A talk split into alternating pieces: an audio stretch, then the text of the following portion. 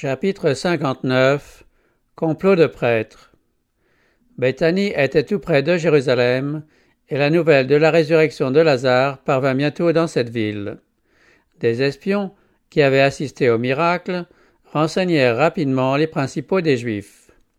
Le Sanhédrin fut immédiatement convoqué pour décider ce qu'il y avait à faire. Le Christ venait d'affirmer d'une façon évidente sa puissance sur la mort et sur le sépulcre. Ce miracle extraordinaire constituait la preuve suprême par laquelle Dieu montrait aux hommes qu'il avait envoyé son Fils dans le monde pour le sauver. Cette démonstration de puissance divine était suffisante pour convaincre toute personne soumise à la raison et douée d'une conscience éclairée. Plusieurs de ceux qui avaient assisté à la résurrection de Lazare crurent à Jésus. La haine des prêtres ne fit qu'augmenter. Ils avaient rejeté toutes les preuves moins concluantes que celle-là de sa divinité, et ce nouveau miracle n'eut d'autre effet que de les rendre furieux. Le mort avait été ressuscité à la pleine lumière du jour et devant une foule de témoins. Aucune explication ne pouvait détruire cette preuve. C'est ce qui rendait plus profonde l'inimitié des prêtres. Plus que jamais, ils étaient décidés à mettre fin à l'œuvre du Christ.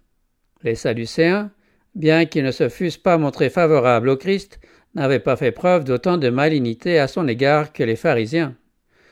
Leur haine avait été moindre. Pourtant, cette fois, ils furent sérieusement alarmés. Ils ne croyaient pas à la résurrection des morts. S'appuyant sur une science faussement ainsi nommée, il prétendait qu'il n'était pas possible qu'un corps mort revint à la vie. Quelques paroles du Christ avaient suffi pour renverser leur théorie. Leur ignorance des Écritures leur avait été montrée en même temps que la puissance de Dieu. Ils ne savaient comment effacer l'impression que ce miracle avait produite sur le peuple. Comment détourner les hommes de celui qui avait réussi à arracher les morts à leur tombeau. De faux bruits furent répandus mais le miracle ne pouvait être nié, et on ne savait comment en neutraliser les effets. Jusque-là, les Sadducéens n'avaient pas secondé le projet de mettre le Christ à mort. Cependant, après la résurrection de Lazare, ils crurent que cette mort seule pourrait mettre fin à ces accusations hardies. Les pharisiens qui croyaient à la résurrection ne pouvaient s'empêcher de voir dans ce miracle une preuve de la présence du Messie au milieu d'eux mais ils s'étaient toujours opposés à l'œuvre du Christ qui avait été dès le début l'objet de leur haine parce qu'il avait dévoilé leurs prétentions hypocrites. Il avait déchiré le vêtement des rites rigides sous lequel ils cachaient leur difformité morale. La religion pure qu'il enseignait était la condamnation de leur creuse profession de piété. Les réprimandes directes dont ils avaient été les objets de sa part leur avaient inspiré une vraie soif de vengeance il s'était efforcé de lui faire dire ou faire quelque chose qui pût leur offrir l'occasion de le condamner. Plusieurs fois, ils avaient tenté de le lapider, mais il s'était retiré sans bruit, échappant à leur vue. Tous les miracles accomplis par Jésus en un jour de sabbat avaient eu pour but le soulagement des affligés. Néanmoins, les pharisiens avaient cherché à le condamner comme un violateur du sabbat. Ils avaient essayé de dresser contre lui les Hérodiens, et, en le faisant passer pour un prétendant au trône, ils s'étaient consultés avec eux pour le supprimer. Pour exciter les Romains contre lui, ils l'avaient accusé de vouloir renverser leur autorité. Par tous les moyens, ils s'étaient efforcés de détruire son influence sur le peuple. Jusque-là, leurs efforts avaient été frustrés. Les foules qui assistaient à ces œuvres de miséricorde et qui entendaient ces enseignements purs et saints voyaient bien que ce n'étaient pas là les actes et les paroles d'un violateur du sabbat ou d'un blasphémateur.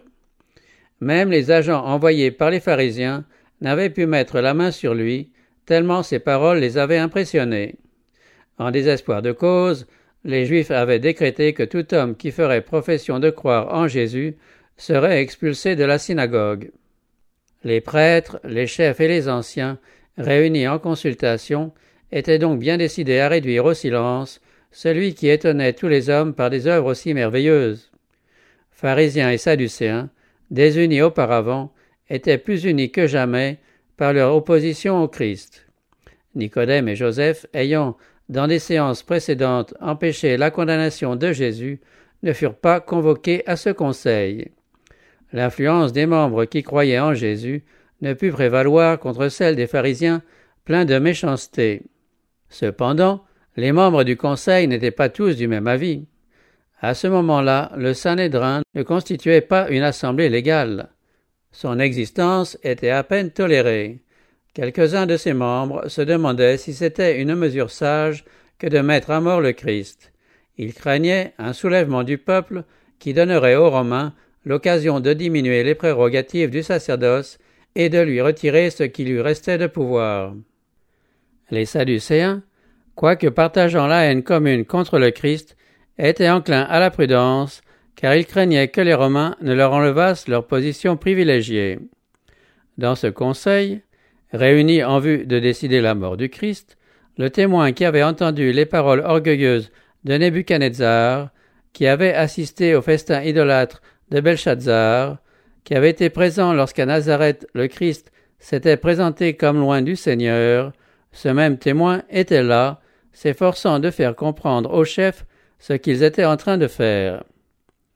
Des événements de la vie du Christ se présentaient à eux avec une force effrayante. Ils se rappelaient comment l'enfant Jésus, âgé de douze ans, s'était tenu devant deux savants docteurs de la loi, leur posant des questions qui les surprenaient.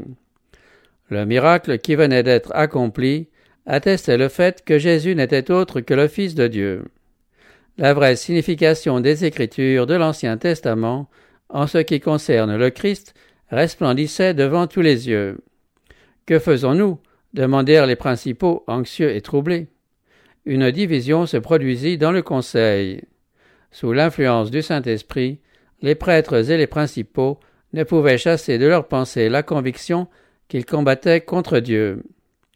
Au moment où le Conseil était au comble de l'incertitude, Caïphe, le souverain sacrificateur, se leva. C'était un homme orgueilleux et cruel, autoritaire et intolérant. Il y avait parmi ses parents des Sadducéens cachant leur orgueil, leur audace, leur indifférence, leur ambition et leur cruauté sous le manteau d'une justice apparente. Caïphe avait étudié les prophéties, et bien qu'il n'en comprît pas le vrai sens, il s'exprima avec beaucoup d'autorité et d'assurance. Vous n'y entendez rien, vous ne vous rendez pas compte qu'il est préférable pour vous qu'un seul homme meure pour le peuple et que la nation entière ne périsse pas. Le grand prêtre voulait que Jésus fût mis à mort, même s'il était innocent. Il devenait gênant parce qu'il attirait à lui le peuple et amoindrissait l'autorité des principaux. Il valait mieux qu'un seul pérît plutôt que l'autorité des principaux fût affaiblie. Si le peuple venait à perdre confiance en ses chefs, la puissance nationale serait anéantie. Caïphe insinuait qu'à la suite de ce miracle, les disciples de Jésus pourraient bien fomenter une révolte. Les Romains viendraient alors, disait-il, fermeraient notre temple, aboliraient nos lois et détruiraient notre nation. Qu'est-ce que la vie de ce Galiléen comparée à celle de la nation tout entière? S'il fait obstacle au bien-être d'Israël, n'est-ce pas rendre un service à Dieu que de l'écarter? Mieux vaut qu'un seul homme périsse plutôt que toute la nation soit détruite. En déclarant qu'un homme devait mourir pour la nation, Caïphe montrait quelque connaissance des prophéties, bien que cette connaissance fût très faible. Mais Jean, dans son récit, s'empare de cette prophétie et en montre la signification large et profonde. Il dit Et non seulement pour la nation, mais aussi afin de réunir en un seul corps les enfants de Dieu dispersés. Avec quel aveuglement l'orgueilleux Caïphe reconnaissait la mission du Sauveur. Sur les lèvres de Caïphe, cette vérité si précieuse devenait un mensonge. La ligne de conduite qu'il recommandait partait d'un principe emprunté au paganisme.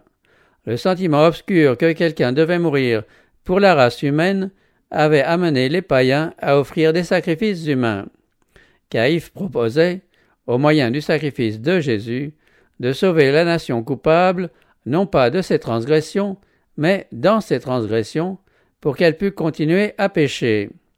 Il espérait, par ce raisonnement, réduire au silence ceux qui osaient ne rien trouver en Jésus qui fut digne de mort. Une conviction profonde s'était emparée des ennemis du Christ dans ce conseil. Le Saint-Esprit avait fait impression sur leur cœur. Mais Satan s'efforça de regagner sur eux son empire. Il leur rappela leurs griefs à l'endroit du Christ et comment il avait fait peu de cas de leur justice. Jésus présentait une justice bien plus parfaite que devaient posséder tous ceux qui aspiraient à devenir enfants de Dieu. Ne tenant aucun compte de leur forme et de leur cérémonie, il avait encouragé les pécheurs à s'adresser directement à Dieu, le Père des miséricordes, et à lui faire connaître leurs besoins. Ainsi, d'après eux, il avait méprisé le sacerdoce.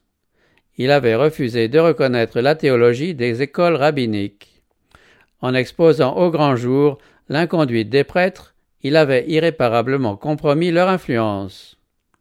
Il avait neutralisé l'effet de leurs maximes et de leurs traditions en déclarant qu'ils anéantissaient la loi de Dieu par leurs règlements rituels si rigides. Satan rappela toutes ces choses à leur esprit et leur suggéra qu'ils devaient mettre Jésus à mort s'ils voulaient maintenir leur autorité. Ils suivirent ce conseil. La crainte de perdre leur pouvoir leur paraissait un motif suffisant pour prendre une décision. À part quelques-uns qui n'osèrent pas exprimer leur opinion, le Sanhédrin reçut les paroles de Caïphe comme les paroles de Dieu. Le conseil se trouva soulagé, la discorde cessa on décida de mettre le Christ à mort à la première occasion favorable.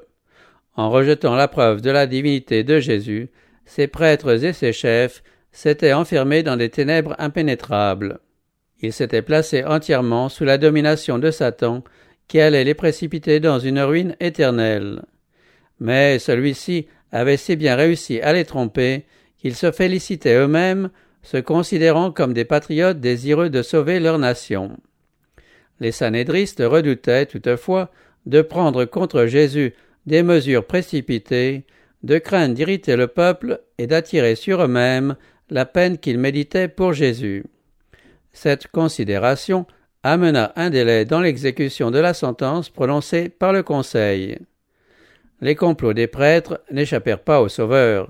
Ils savaient qu'ils voulaient se débarrasser de lui et que leur dessein ne tarderait pas à se réaliser. Mais ce n'était pas à lui de hâter la crise. Il se retira donc de la contrée, emmenant les disciples avec lui. Ainsi, Jésus confirmait par son propre exemple la recommandation qu'il avait faite aux disciples Quand on vous persécutera dans cette ville-ci, fuyez dans une autre. Il y avait un vaste champ où ils pouvaient travailler au salut des âmes, et, à moins que leur fidélité ne l'exigeât, les serviteurs du Seigneur ne devaient pas mettre leur vie en péril. Le ministère public de Jésus en faveur du monde avait duré trois années. Il avait donné l'exemple du renoncement et d'une bienveillance désintéressée. Sa vie de pureté, de souffrance et de consécration était connue de tous. Cependant, cette courte période était tout ce que le monde pouvait supporter de la présence de son Rédempteur. En but aux persécutions et aux injures, chassé de Bethléem par un roi envieux, rejeté par les siens à Nazareth, condamné à mort sans cause à Jérusalem, Jésus, avec ses quelques fidèles disciples, trouva un asile momentané dans une ville étrangère. Il était maintenant banni loin de ceux qu'il s'était efforcé de sauver, celui qui, toujours, s'était laissé toucher par le malheur humain, qui avait guéri les malades, rendu la vue aux aveugles, l'ouïe aux sourds, la parole aux muets, et qui avait rassasié les affamés et consolé les affligés. Il était incapable d'atteindre les cœurs aveuglés par le préjugé et la haine, et qui rejetait avec obstination la lumière, celui qui avait marché sur les vagues agitées, qui, par une parole, avait calmé leur furie, qui avait expulsé les démons, en les obligeant à le reconnaître comme le Fils de Dieu, qui avait interrompu le sommeil des morts et qui avait maintenu des milliers de personnes sous le charme de ses paroles de sagesse.